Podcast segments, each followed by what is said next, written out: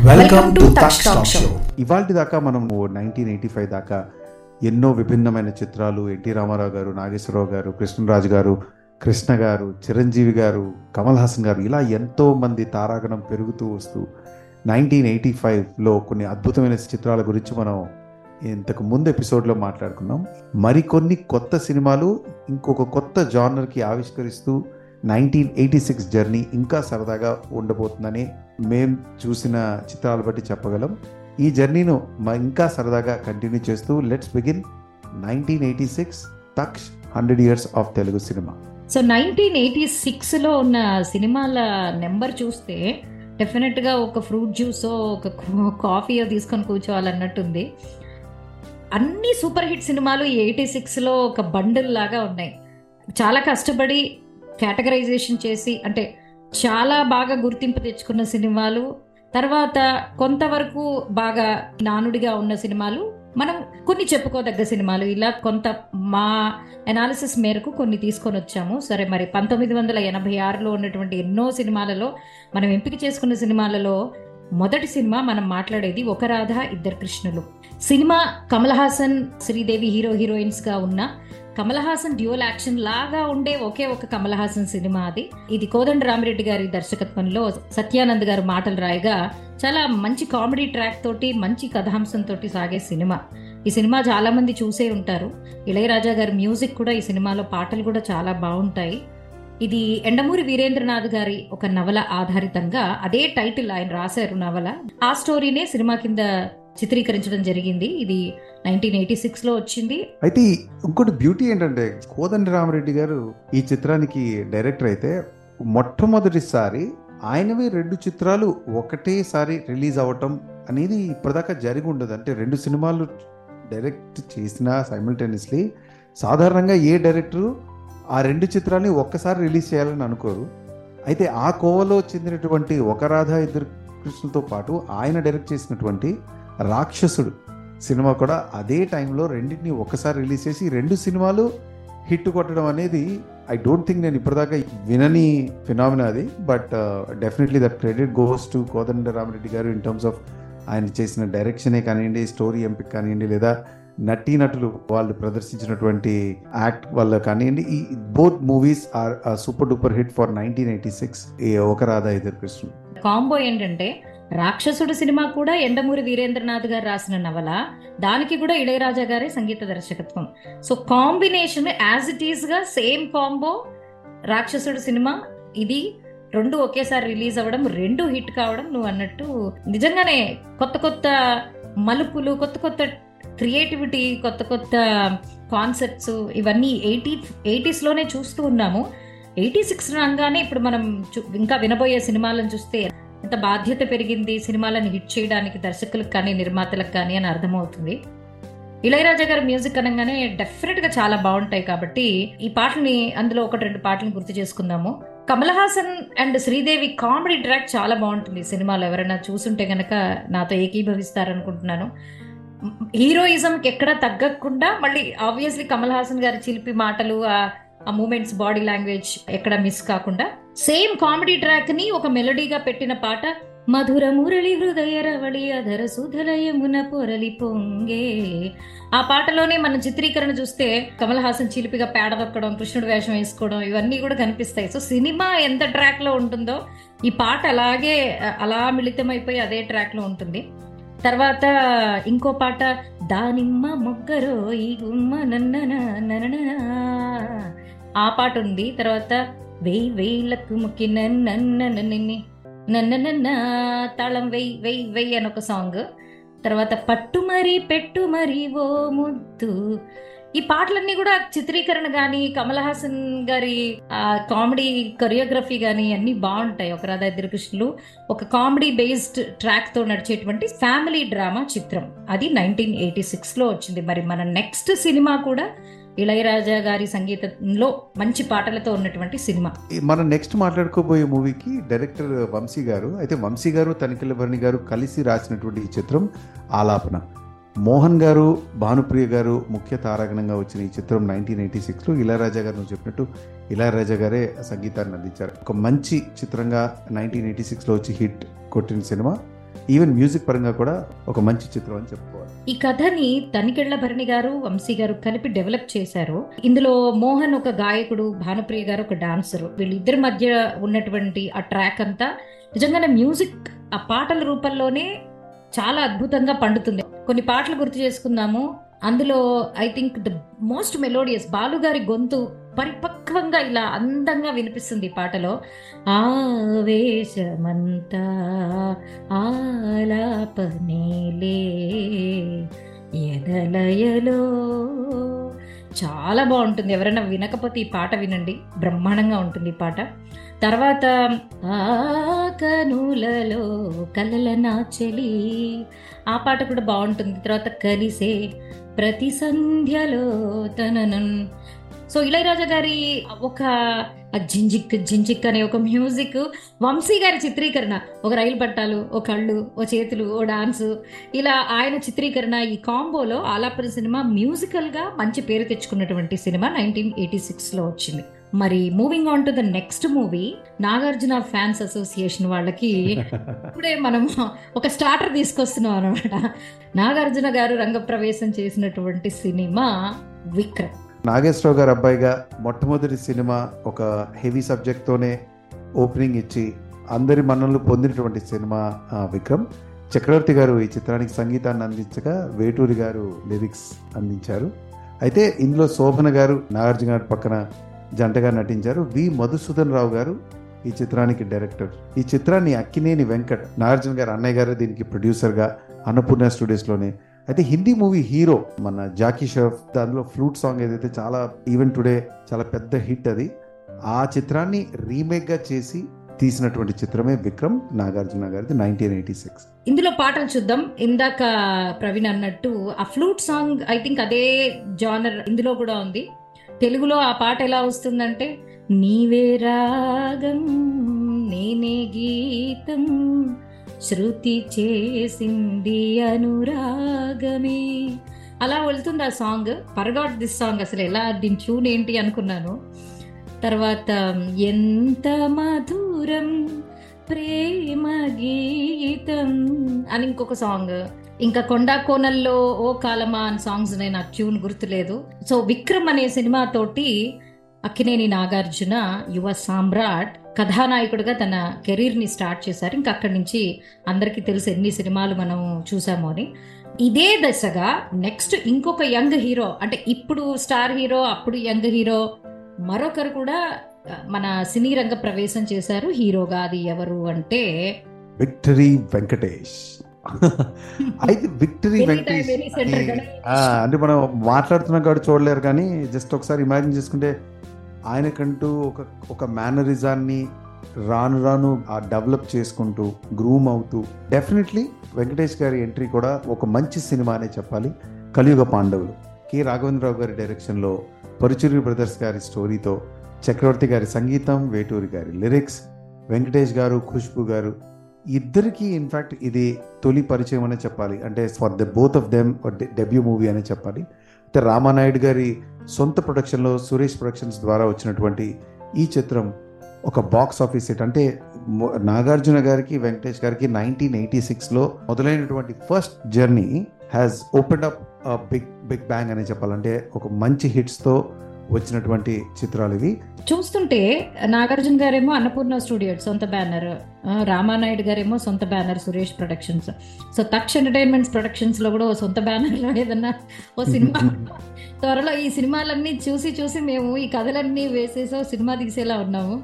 డెఫినెట్గా ఇన్స్పైరింగ్గా ఉంది ఇన్ని సొంత బ్యానర్లు చూస్తుంటే. ఎనీవే జోక్స్ పార్ట్ మన వెంకటేష్ గారి మొదటి లో ఏం పాటలు ఉన్నాయి ఏం జరిగిందో చూద్దాము. ఇది బాక్స్ ఆఫీస్ హిట్ సినిమా. తర్వాత దీన్ని కన్నడలో కూడా తీశారు నైన్టీన్ ఎయిటీ నైన్లో. అంతేకాదు నిజంగా మొదటి సినిమాతోనే ఒక స్పెషల్ జ్యూరీ నంది అవార్డు గెలుచుకున్నారు ఆయన డెబ్యూ యాక్టింగ్కి. అంటే స్టోరీ చాలా బలంగా ఉందని అర్థమవుతోంది పర్ఫార్మెన్స్ చాలా బాగుంది. So cinematography K S Prakash Rao గారు గా తీసినటువంటి ఈ సినిమాలో కొన్ని పాటలు చూద్దాం. చక్రవర్తి గారు మళ్ళీ ఏమేం బీట్స్ కొట్టారంటే నా అన్ని పాటలు గుర్తులేవు కానీ ఒక పాట బాగా గుర్తుంటుంది. ఒక పాపకు పదహారేళ్ళు టెంగ్ టెంగ్ టెంగ్.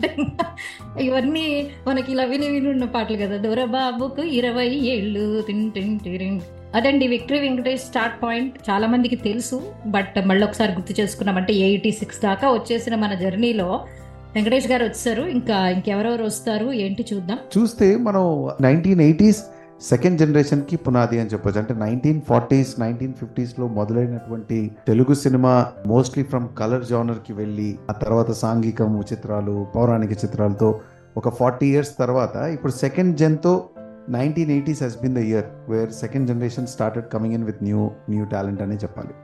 అంటే చూడ పాటల్లో కూడా ఇప్పుడు లాహిరి లాహిరి నుంచి ఒక పాపకు పదహారేళ్ళు. ఎనభైకి వచ్చేసాం బాబోయ్ అన్నట్టుగా ఉంది. ఇరవైకి వస్తే ఎలా ఉంటుందో మీ అందరికి తెలుసు. ఇరవై మూడు ఇరవై రెండు ఒక కుమ్మేశారుగా పాటలన్నీ. సో వెళ్దాం వెళ్దాం అక్కడికి తొందరగా వెళ్దాం. ఈ లోపల ఎనభైలో ఇంకా ఎలాంటి పాటలు వచ్చాయి? నెక్స్ట్ సినిమా ఏంటి? నెక్స్ట్ సినిమా ఒక ఒక టెక్నికలీ ఆ టైంలోనే ఒక ఒక- ఒక చిన్న గ్రాఫిక్స్కి ప్రాధాన్యత ఇచ్చి ఒక ఒక టెక్నికలీ హై టాలెంటెడ్ మూవీ అనే చెప్పాలి. ఆ మూవీ పేరు కారు దిద్దిన కాపురం. అంటే పేరు చెప్పినట్టే అందులో కారుని ఒక రొబాటిక్గా దాంట్లో ఒక మనిషి ఆ కారు మాట్లాడేటట్టుగా కారు తనంతట తను ఇవాళ రోజున ఏదైతే మనం ఏఐ అంటున్నామో లేదా ఎంఎల్ అంటున్నామో ఆర్టిఫిషియల్ ఇంటెలిజెన్స్ పెట్టి ఆ కారు ఎలా ఒక ఫ్యామిలీని ఒక దగ్గరికి చేరుస్తుంది అనేది ఒక పెద్ద స్టోరీ లైన్ అది. అది హాస్యానికి పెద్దపీటగా వేసినటువంటి ఆ చిత్రం నైన్టీన్ ఎయిటీ సిక్స్లో డివి నరసరాజు గారు దీనికి డైరెక్షన్ వహించారు. సత్యం గారు ఈ చిత్రానికి మ్యూజిక్ని అందించగా నూతన్ ప్రసాద్ గారు రాజేంద్ర ప్రసాద్ గారు రమాప్రభ గారు ఇలా చాలామంది ముఖ్య తారాగణం ఇందులో మనకి కనిపిస్తారు ఎస్పెషలీ కామెడీ ప్రధానంగా. మంచి అక్లాడ్స్ని పొందింది ఈ చిత్రాన్ని రామోజీరావు గారు ఉషా కిరణ్ బ్యానర్స్ మీద ప్రొడ్యూస్ చేశారు. అప్పుడులో ఇది one of the good hits of nineteen eighty six car దిద్దిన కాపురం. కారే హీరో ఇందులో. అది కాస్త దయ్యం సినిమా లాగా ఉంటూ కనపడకుండా వినపడకుండా ఇదంతా బాగుంటుంది. కామెడీ ట్రాక్ ఎంత ఉన్నా కూడా హాస్యభరితంగా నిజంగా సత్యం గారు మెలోడీ ఏమాత్రం తగ్గకుండా సంగీతాన్ని అందించారు. ఇందులో పాటల్లో ఒకటి రెండు మూడు పాటలు ఎవరైనా గుర్తు పడతారేమో అని చెప్తూ ఉంటాం పాటలని ఎందుకంటే దాదాపు అందరం మర్చిపోయాము. మళ్ళీ ఎప్పుడు వింటామో వెతుక్కొని మరీ వినం కాబట్టి. ఒక పాట నాకు ఇది బాగా ఉంటుంది సరదాగా. నగేష్ అండ్ మమత అందులో ఒక ఫుల్ కామెడీ ట్రాక్. అంటే పక్క వాళ్ళ ఇంట్లో ఏదైనా సక్సెస్ వస్తే వీళ్ళకి పొట్ట నొప్పి వస్తూ ఉంటుంది అనమాట అందుకని ఒక పాట రాశారు ఎవరో మరి లిరిసిస్ట్ మనం మర్చిపోయాం. పక్క వాళ్ళెవరు పచ్చగా ఉన్న కడుపు మంటరా స్వామి? ఈ పాటని నేను ఒకసారి ఒకటి రెండు సార్లు చూశాను. నాకు భలే నవ్వొచ్చింది. వాళ్ళ యాక్షన్ చాలా బాగుంటుంది ఇందులో కామెడీ. ఇంకో పాట ప్రియ తులసి అనేది ఒక సాంగ్ ఉంది. బాగా గుర్తులేదు. సో కారదిద్దుని కాపురం ఒక హాస్య భరిత టెక్నాలజికల్ ఆర్టిఫిషియల్ ఇంటెలిజెన్స్ సినిమా అనుకుందాం. సో అలాంటి సినిమా ఎయిటీ సిక్స్లో మాట్లాడుకోబోయే మూవీ ఇస్ ఎనీ డే అంటే నేను నాకు పర్సనల్గా ఏ ఇమోషన్లో ఉన్నా అంటే ఒక బాధలో ఉన్నా లేదా ఒక ఆనందంలో ఉన్నా లేదా ఒక బోర్ కొడుతున్నా ఎనీ టైం అలా స్విచ్ ఆన్ చేసుకుని చూసుకోగలిగే ఒక అద్భుతమైన సినిమా జంధ్యాల గారు అందించారు. దాంతోడు చిరంజీవి గారు ఆ క్యారెక్టర్కి ఒక ప్రాణం పోసినట్టే ఆ క్యారెక్టర్ని సృష్టించడం ఈ నేను మాట్లాడబోయే చిత్రం. చంటబ్బాయి. చిరంజీవి గారు సుహాసిని గారు జగ్గయ్య గారు ముచ్చర్లర్ణ గారు సుత్తివేలు గారు అల్లు అరవింద్ గారు. అసలు ప్రతి క్యారెక్టరు ప్రతి క్యారెక్టరైజేషను ఇవాళ రోజున ఏ బిట్ని ఆ- ఈ సినిమాని ఎక్కడ స్టార్ట్ చేసినా ఎక్కడ ఎండ్ చేసినా ఐదు నిమిషాలు చూసినా పది నిమిషాలు చూసినా చాలా బ్యూటిఫుల్గా చిత్రీకరించి దానికి మాటలు రాసి ఆ క్యారెక్టరైజేషన్ చేసినటువంటి చిత్రం. హాస్యానికి పెద్దపీటగా చిరంజీవి గారు అప్పటిదాకా సీరియస్ రోల్స్ లేదా ఒక మధ్యతరగతి కుటుంబంలో యూనో ఫైట్ చేసేటటువంటి క్యారెక్టరైజేషను చిత్రంలో డాన్సులు బాగున్నాయా పాటలు బాగున్నాయా కన్నా కామెడీ ఎలా చేస్తారు అనేది ఆయనంతటా ఆయన్నే ఒక కొత్తగా ఆవిష్కరించుకున్నటువంటి కామెడీ సైడ్ చిత్రం చంటబ్బాయ్. అద్భుతమైన పాటలు అద్భుతమైన పిక్చరైజేషన్ హాస్యానికి పెద్దపీట one of the good commercial hits అనే చెప్పాలి చంటబ్బాయ్ నా ఫేవరెట్ సినిమా కూడా సేమ్ కాన్సెప్ట్. అంటే అదే మనం చూసి చూసి డైలాగ్స్ అన్ని కూడా గుర్తుంటాయి కదా coffee Pond. Pond James Pond వద్దు వద్దు వద్దు అంటే మరి coffee? Suttivelu so welcome miss Jwala. నేను ఈ కేసులో బలంగా చేతులు పెడుతున్నా అంటే ప్యాంట్ చిరిగిపోయి ఉంటుంది. సో ఈ సీన్లన్నీ న్యాచురల్గా అనమాట ఇంకా అసలు చెప్ నన్ను అడిగితే జంధ్యాల గారి డైలాగ్స్ కాబట్టి చెప్తూ ఉంటాను. సో ఈ సినిమా కూడా ఒక నవల ఆధారితంగానే జంధ్యాల గారు కొద్దిగా కామెడీ ట్రాక్ని యాడ్ చేసి డెవలప్ చేశారు. అది మల్లాది వెంకట కృష్ణమూర్తి గారు రాసినటువంటి నవల.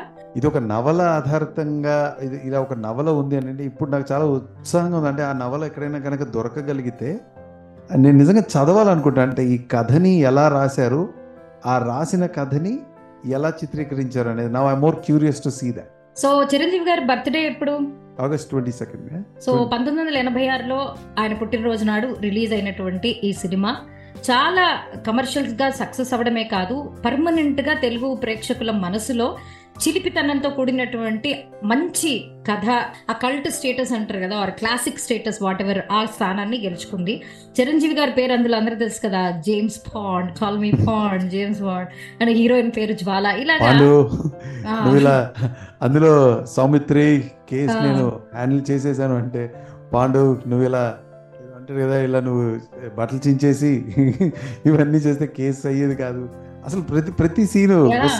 కౌమిత్రి నేను ఆల్మోస్ట్ కేసు సాధించానని చెప్పడం ఆ కేసు సాల్వ్ అవ్వకపోవడం it's it's it's wonderfully made no attempt by everybody in the అంటే అద్భుతం ఏంటంటే ఈ స్టోరీలో ఐ థింక్ మేబీ జందాల్ గారు అలా కావాలని చేశారో తెలియదు కానీ ఎవ్రీ క్యారెక్టర్ మీరు కనుక అబ్జర్వ్ చేస్తే అంటే అన్నిసార్లు చూసాం కాబట్టి ఆ- దృష్టిలో నా అభిప్రాయము ప్రతి క్యారెక్టర్ సీరియస్గానే ఉంటుంది. ఎక్సెప్ట్ చిరంజీవి. అందులో చిరంజీవి మాత్రమే ఆ- ఆ పాత్రలో యాక్షన్ చేయండి అంటే ఓవర్ యాక్షన్ చేసే ప్రయత్నము మిగిలిన వాళ్ళు చాలా సీరియస్గానే దాన్ని అడాప్ట్ చేయటము. ఆ కాంబినేషన్ మనకి చూస్తున్న వాళ్ళకి మనకి ఇంకొంత అదే అంటే నార్మల్గా ఇప్పుడు మనం అబ్జర్వ్ చేస్తే ఏమవుతుందంటే ఇద్దరు కమెడియన్స్ని తీసుకొచ్చినప్పుడు ఇద్దరు అదే రేంజ్లో యాక్షన్ కన్నా కాస్త ఎక్కువ చేసి దాన్ని పండించడానికి ప్రయత్నిస్తారు. ఇందులో మిగిలిన ఈ సినిమాలో చూస్తే ఒక జగ్గయ్య గారు తీసుకున్నా లేదా ఒక ముచ్చర్లారన్ గారు తీసుకున్నా లేదా సుహాసిని శ్రీలక్ష్మి కవితలు ఈజ్ అ గ్రేట్ ట్రాక్ కదా ఎగ్జాక్ట్లీ నేను కవిని కాదన్నావా అండి? ఏ కత్తితో పొడుస్తా. నేను రచయిత కానువా రాయితీ కొడతా. అదంతా చెప్పడం ఒకటిను వంటకాలు చేసి ఇహ పోతే అంటే పోవడానికేనమ్మా అంటే మీరు ఎప్పుడు వస్తారో చెప్తే సెలవు పెట్టుకొని సెలవు పెట్టుకుంటాను అంటే అబ్బే సెలవు పెట్టుకొని మరి వినక్కర్లేదండి. సో ఒకటి కాదు డైలాగులు. చంద్రమోహన్ కూడా అంటే మనం మెన్షన్ చేయాలి చంద్రమోహన్ గారు కూడా ఒక నేనే చంటబ్బాయిని అని చెప్పి లాస్ట్లో జరిగే దాంట్లో ఆయన కూడా పాత్ర చాలా బాగుంటుంది. అంటే ఆ లాస్ట్ గ్రేట్ సినిమా చంటబ్బాయి. అందులో పాటలు కూడా చాలా మంచి పాటలు. చక్రవర్తి గారు అందించిన పాటలు కూడా చాలా పెద్ద హిట్ అని చెప్పాలి. అందులో ఫస్ట్ టైం అయితే ఆ తర్వాత ఎప్పుడు వేయలేదేమో చిరంజీవి గారు మళ్ళీ ఆడవేషంగా కనిపించడం ఈ చిత్రంలోనే కనిపిస్తారు. అట్లాంటి- ఇట్లాంటి- నేను ప్రేమ పూజారి. పోదు చేజారి అనగానే ఖర్చు కింద పడిపోతుండే. పాండురంగారావు అన్ని పడేసుకుంటూ ఉంటాడు కదా. కరెక్ట్ యా ఇలాంటి సినిమాలు మాట్లాడుతున్నప్పుడు అంటే మనం అసలు మనకి ఏం గుర్తుండక్కర్లా జస్ట్ ఆ సినిమా గుర్తుంటే ఎన్నైనా మాట్లాడొచ్చు అని అనిపిస్తుంది. సో పాటలు ఇందాక అనుకున్నాం కదా పాటలు మరి గుర్తున్న పాటలనే గుర్తు చేసుకుందాం. The most famous song Charlie Chaplin పాత్రని హాస్యంగా మిళితం చేసిన సాంగ్ అట్లాంటి ఇట్లాంటి హీరోని కాను నేను. చిరంజీవి గారిని అంత కామెడీగా హీరోని కాను నేనని సుహాస్ని సెటైర్ వేస్తూ రాయడం అనేది టు బి ఫ్రాంక్ అంటే స్టార్ ట్రెండ్లో ఉన్న ఆయన కాబట్టి ఒక మంచి ఆ ప్రయోగం మళ్ళీ సక్సెస్ అవ్వడం అనేది గ్రేట్నెస్ ఇక్కడ. తర్వాత ఇంకో పాట ఉత్తరాన లేవంది ధ్రువ నక్షత్రం. అదో పాట నేను నీకై పుట్టినానని. మంచి మెలడీ. అసలు చక్రవర్తి గారు బీట్స్ కొట్టే ఆ ట్రెండ్ చూసాం ఎయిటీస్కి రాగానే. మెలడీస్ని అద్భుతంగా అందించారు ఈ సినిమాలో. సో జంధ్యాల గారికి wow and all the crew Chiranjeevi గారు కానీ సుహాసిని గారు కానీ ఐ థింక్ ఇలాంటి సినిమా మళ్ళీ ఇంత సహజమైన కామెడీ ట్రాక్తో వస్తుంది అంటే చెప్పలేం. బట్ చంటెబ్బాయి ఎప్పటికీ అలా నిలిచిపోయే సినిమా. ఎయిటీ సిక్స్లో ఇంత మంచి సినిమా వచ్చింది. So moving on to completely నవ్వుకి opposite భయపడడమో ఎడవడమో అయితే అలాంటి సినిమా ఒకటి మాట్లాడుకుందాం. నేను అసలు చూడలేదు ఇంతవరకు సినిమా. ఈ లిస్టులో చూసినప్పుడు ఓహో ఇదో సినిమా ఉంది అనుకున్నాను. That is nothing but Kashmora కానీ ఈ- ఈ మూవీ డెఫినెట్లీ ఒక చిన్న అలజడి అయితే క్రియేట్ చేసింది. అంటే నేను చూడలేదు ఈ సినిమా కానీ చూసినంత మటుకు కాస్త మ్యూజిక్ విని వినిపించినంత వరకు ఈ చిత్రం థియేటర్లలో చూసిన వాళ్ళకి కానివ్వండి లేదా చూసి వచ్చిన వాళ్ళకి కానివ్వండి డెఫినెట్లీ ఆ భయం ఏదైతే క్రియేట్ చేయాలనుకున్నా ఆ సస్పెన్స్ థ్రిల్లర్ ఏదైతే క్రియేట్ చేయాలనుకున్నా అది డెఫినెట్లీ క్రియేట్ చేసిన సినిమా కాశ్మీర. ఎండమూరి వీరేంద్రనాథ్ గారి నవల తులసి చాలా సూపర్ హిట్ నవల అది అప్పట్లో. దాన్ని ఈ సినిమాగా తీశారు. ఎన్బి చక్రవర్తి గారు దర్శకత్వం వహించారు. చక్రవర్తి గారు సంగీతం. ఎం సుధాకర్ గారు అండర్ ఉషోదయ మూవీస్ బ్యానర్లో ఈ సినిమాని ప్రొడ్యూస్ చేయడం జరిగింది. So Kashmora was one of the hit film అయితే ఇది ఇది బేసికలీ ఇప్పుడు మనకి కొత్తగా వచ్చిన మూవీ లాగా బ్లాక్ మ్యాజిక్ అంటే ఒక బ్లాక్ మ్యాజిక్ మీద చేసినటువంటి చిత్రం. అంటే ఎలా ఇందులో అయితే రాజేంద్ర ప్రసాద్ గారిది వైవిధ్యమైన పాత్ర. ఆయనే యాక్చువల్లీ ఒక అఘోరా లాగా లేదా ఒక మాంత్రికుడు లాగా నెగిటివ్ షేడ్గా చేస్తే రాజశేఖర్ గారు హీరో ఆ మధ్యలో శరత్ బాబు గారు. సో ఎలా ఆ బ్లాక్ మ్యాజిక్ ఇన్ఫ్లుయెన్స్తో జరిగేటటువంటి ఈ స్టోరీ కథనం చాలా చాలా ఇంటెన్స్గా మ్యూజిక్తో బ్యాక్గ్రౌండ్ మ్యూజిక్తో కానీ చాలా అద్భుతంగా వచ్చినటువంటి చిత్రం ఈ కాశ్మోర. సో పంతొమ్మిది వందల ఎనభై ఆరులో విభిన్నమైనటువంటి కథలతోటి మనము చాలా సరదాగా మాట్లాడుతున్నాం. ఐ థింక్ హుషార్ కొంచెం పెంచింది ఎయిటీ సిక్స్ అని చెప్పాలి. ముఖ్యంగా చంటబ్బాయి. ఇప్పుడు నిజంగా ఆర్టిస్టికల్గా చాలా సాటిస్ఫాక్షన్గా ప్రతి ప్రేక్షకుడు మనసులో నిలుపుకున్నటువంటి చిత్రంతో పాటు ఒక వ్యక్తిని మనం మనసులోంచి ఎప్పటికీ తీసేయము. అలాంటి సినిమా సిరివెన్నెల. సిరివెన్నెల గారు అనగానే మనకి సిరివెన్నెల సీతారామ శాస్త్రి గారు గుర్తొస్తారు. కె. విశ్వనాథ్ గారు గుర్తొస్తారు. ఈ సినిమా కూడా గుర్తొస్తుంది. కానీ నాకు పదిలంగా నిలిచిపోయిన పేరు సీతారామ శాస్త్రి గారు. సిరివెన్నెలనే ఇంటి పేరుగా మార్చుకున్నారు. ఆయనకి ఇది మొదటి చిత్రం కాదు ఇది రెండవ చిత్రం. అయినా సరే పేరు మాత్రం ఈ ఈ చిత్రంతోనే వచ్చింది. మరి అసలు ఈ కథాంశాలు ఏమిటో చూద్దాం. ఈ సిరివెన్నెల అనే మూవీ ఉన్న జానర్ అన్నిటిలోకి అంటే మనం ఇవాళ దాకా ఎయిటీ సిక్స్లో పేరు పొందినటువంటి ప్రముఖ యాక్టర్స్ ద్వారానే చాలా చిత్రాలు రావడం జరిగింది. అంటే ఒక- ఏదో ఒక బ్రాండింగ్ ఏంటి ఒక చిత్రానికి బ్రాండింగ్ ఏంటి అంటే ఒక తెలుగువాడు లేదా ఒక ఒక జానర్కి చెందినవాడు.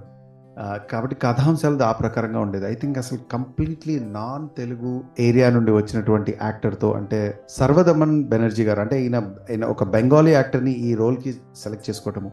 సుహాసిని గారు మనకి మున్మున్ సేన్ గారు. ఈ క్యారెక్టరైజేషన్ ఏది? తెలుగు ఆడియన్స్ అంటే ఆ టైంలో సుహాసిని గారు తప్ప మిగిలిన క్యారెక్టరైజేషన్స్లో ప్లే చేసిన వాళ్ళు లీడ్ క్యారెక్టర్స్లో ఉన్న వాళ్ళు తెలుగుకి తక్కువ పరిచయం. కానీ Telugu audience have adapted this movie and given a big hit purely because of the power of story ఈ కథానికం ఆ సంగీతం ఆ తర్వాత ఆ స్క్రీన్ ప్లే ఏదైతే మనకి ఈ చిత్రంలో జరుగుతుందో చాలా అద్భుతమైనటువంటి చిత్రం. అందులోని మాటలు పాటలు సన్నివేశాలు. మ్యూజిక్ ఈజ్ లైక్ లెజెండ్ అని చెప్పాలంటే అది మరిచిపోలేటువంటి అద్భుతమైన సంగీతం. ప్రతి పాట ఈ పాట పాడని ఏ పాటల కాంపిటీషన్ ఉంటుందని నేను అనుకోను. ఎవరో ఒకళ్ళు ఏదో విధంగా ఈ చిత్రంలోని ఒక పాటని ఎంచుకుని పాడతారు. ఎందుకంటే ప్రతి పాటని ఎంతో వైవిధ్యంతో బాలసుబ్రహ్మణ్యం గారు కూడా అద్భుతంగా పాడినటువంటి పాటలు సిరివెన్నెల దివ్యాంగులు అంటే మనం అంటే ఈ సినిమాలో ముఖ్యంగా రెండు పాత్రలు చూస్తాం. సుహాసిని గారు మాటలు మాట్లాడలేకపోవడము కథానాయకుడు కళ్ళు కనిపించకపోవడం. అయినప్పటికీ కళని ప్రాధాన్యంగా తీసుకొని స్టోరీని డెవలప్ చేసిన తీరు దీనికి కొన్ని నిజంగా అలాంటి కళా పురుషులు చాలా తక్కువ మంది ఉంటారు. ఒక స్టోరీని కేవలం ఆర్టిస్టికల్గా బిల్డ్ చేసి ముఖ్యంగా కమర్షియల్ హిట్ ఎలిమెంట్స్ ఏవీ లేకుండా అలాంటి పాటలు లేకుండా చాలా హృదయరంజితంగా సాగే ఒక కథ పాటలతోటి సినిమాని హిట్ చేయడం ఏంటి అవార్డ్స్ తెచ్చుకోవడం ఏంటి అనే దానికి ఈ తెలుగు సినిమా చరిత్ర అని మాట్లాడడంలో ఉన్నటువంటి ఔన్నత్యం కనిపిస్తుంది అనిపిస్తుంది నాకు. ఉత్తినే తెలుగు సినిమా తెలుగు సినిమా అనడం కాదు. ఇలాంటి కథలు అంటే అన్ని లాంగ్వేజెస్లో కూడా ఉంటాయి ఇలాంటివి. మనం చూ కొన్ని చూస్తాము కొన్ని చూడము. బట్ తెలుగులో ఉన్నటువంటి ఒక ఒక నిండైన తెలుగుతనం ఒక కళాత్మక అంశాలు చాలా ప్రత్యేకంగా తెలుగు వాళ్ళం కాబట్టి మాట్లాడుకోవాలి. ఇందులో మనకి ముఖ్యంగా కేవి మహాదేవన్ గారి సంగీతం ఒక ఆయువు పట్టని చెప్పాలి ఈ సినిమాకి. ఈ సినిమాని సిహెచ్ రామకృష్ణారెడ్డి గారు భాస్కర్ రెడ్డి గారు ఉజ్జూరి చిన్న వీర్రాజు గారు ఈ ముగ్గురు కలిసి గీతాకృష్ణ మూవీస్ బ్యానర్లో అందించారు. ఎన్నో అవార్డ్స్ వచ్చాయి. ఒక ఐదు నంది అవార్డ్స్ వచ్చాయి. తర్వాత ఈ చిత్రాన్ని మనం కె. విశ్వనాథ్ గారి చిత్రాలు అనగానే మనము ఎప్పుడు తప్పకుండా మాట్లాడే ఒక మాట ఏంటంటే ఎక్కడో అక్కడ ఒక ఫిల్మ్ ఫెస్టివల్లో దీన్ని స్క్రీన్ చేశారు అని.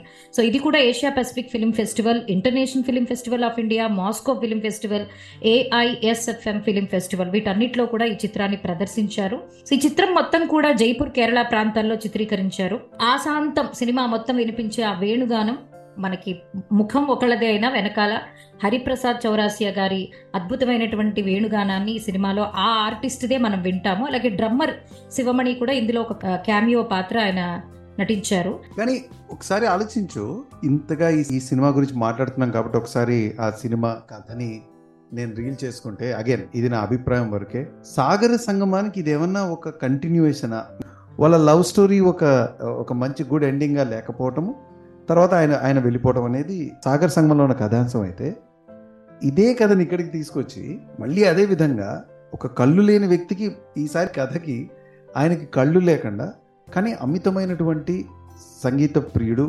ఇద్దరిని వ్యక్తులుగా కలపకుండా మళ్ళీ ఇంకో విధంగా కలిపే ప్రయత్నాన్ని ఇది ఏమన్నా స్టోరీ ఎక్స్టెన్షన్ ఏమో అంటే అనిపిస్తుంది ఒక్కొక్కసారి యా నో గుడ్ ఇంటర్ప్రిటేషన్ నాకెప్పుడు విశ్వనాథ్ గారు ఏం ఏదో కాదేది కవిత కనర్హం లాగా కాదేది కళల కన అనర్హం అని ఎక్కడ అంటే ఒక అవయవ లోపం కానీ ఏది కూడా కళని పోషించడానికి కానీ ఆస్వాదించడానికి కానీ అడ్డు కాదు అనేది ఎక్కువ అన్ని సినిమాలు శృతిలయలలో డాన్స్ స్వర్ణకమలంలో డాన్స్ ఎక్కువగా కళలే కదా ఆయన పాటలు కానీ డాన్స్. కానీ సో కొన్ని లేకపోతే సమాజంలో జరుగుతున్నటువంటి విషయాలు కానీ బట్ నాకు కళలని కనెక్ట్ చేసే విధానం బాగుంటుంది. కొన్ని స్టోరీస్ నెవర్ ఇవన్నీ కూడా నాకు నాకు నా టాప్ లిస్ట్లో ఉన్నటువంటి మూవీస్లో డెఫినెట్లీ సాగర్ సంగమం ఒకటి సిరివెన్నెల కూడా ఒక గ్రేట్ మూవీస్ నాకు ఎప్పుడైనా సరే వన్ ఆఫ్ మై ఫేవరెట్స్లో పెట్టుకుంటాను.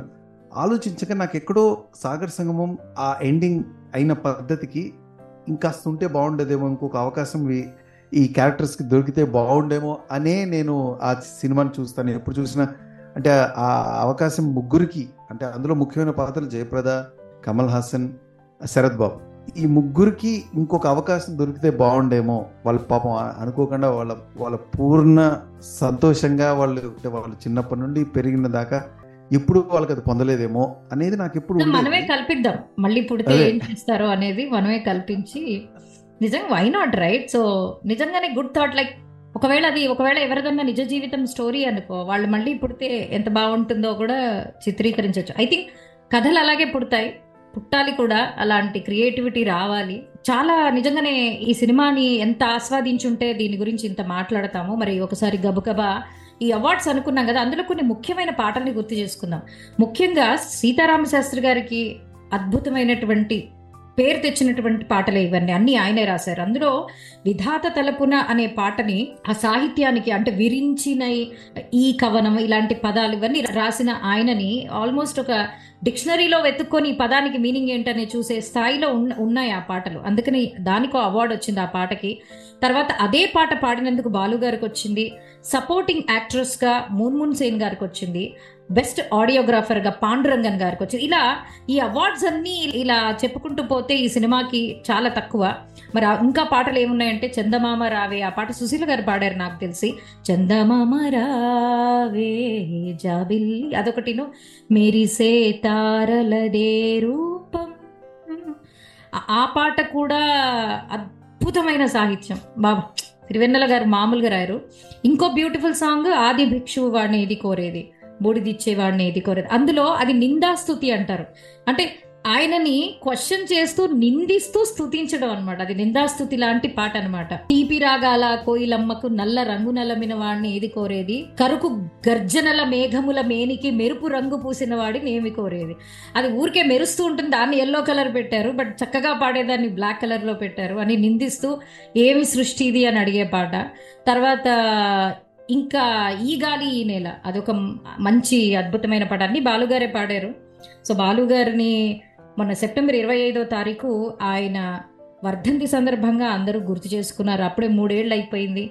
నిజంగా ఎవ్రీబడి ఈజ్ మిస్సింగ్ బాలు గారు ఆయన గొంతు ఆయన పాట. ఇంకెన్ని అద్భుతమైన పాటలు వచ్చిండేవో బట్ మనకు అందించినటువంటి పాటల వరకు మరొకసారి ఆయనని గుర్తు చేసుకుంటూ తిరివెన్నెల అనే ఒక అందమైన కావ్యం లాంటి ఈ తెలుగు సినిమా తెలుగు సినిమా స్థాయినే పెంచినటువంటి సినిమాతో ఈ పా ఎయిటీ సిక్స్లో చాలా సినిమాలు ఉన్నాయి మనం ఎపిసోడ్లో కవర్ చేయడం చాలా కష్టం అని అనుకొని పాజ్ ఇచ్చి పార్ట్ వన్ లాగా తీసుకోండి. మళ్ళీ ఎయిటీ సిక్స్లో మిగతా సినిమాలను కూడా మరి మళ్ళీ మనము వచ్చే ఎపిసోడ్లో మాట్లాడుకుందాం. డెఫినెట్లీ అంతవరకు విన్న వాళ్ళు ఒక్కసారి సిరివెన్నెల ట్రాక్స్ని విని ఈ శీర్షిక విన్న తర్వాత ఆ సినిమాలోని పాటలు ఇంకొకసారి వింటే ఆ- ఆ పాటలో ఉన్న మాధుర్యాన్ని మళ్ళీ మీరు పొందాలని అనుకుంటూ next episode nineteen eighty six continuation సిరీస్లో నెక్స్ట్ ఎపిసోడ్లో కలుద్దాం. అంతవరకు keep listening to our Taksh talk show.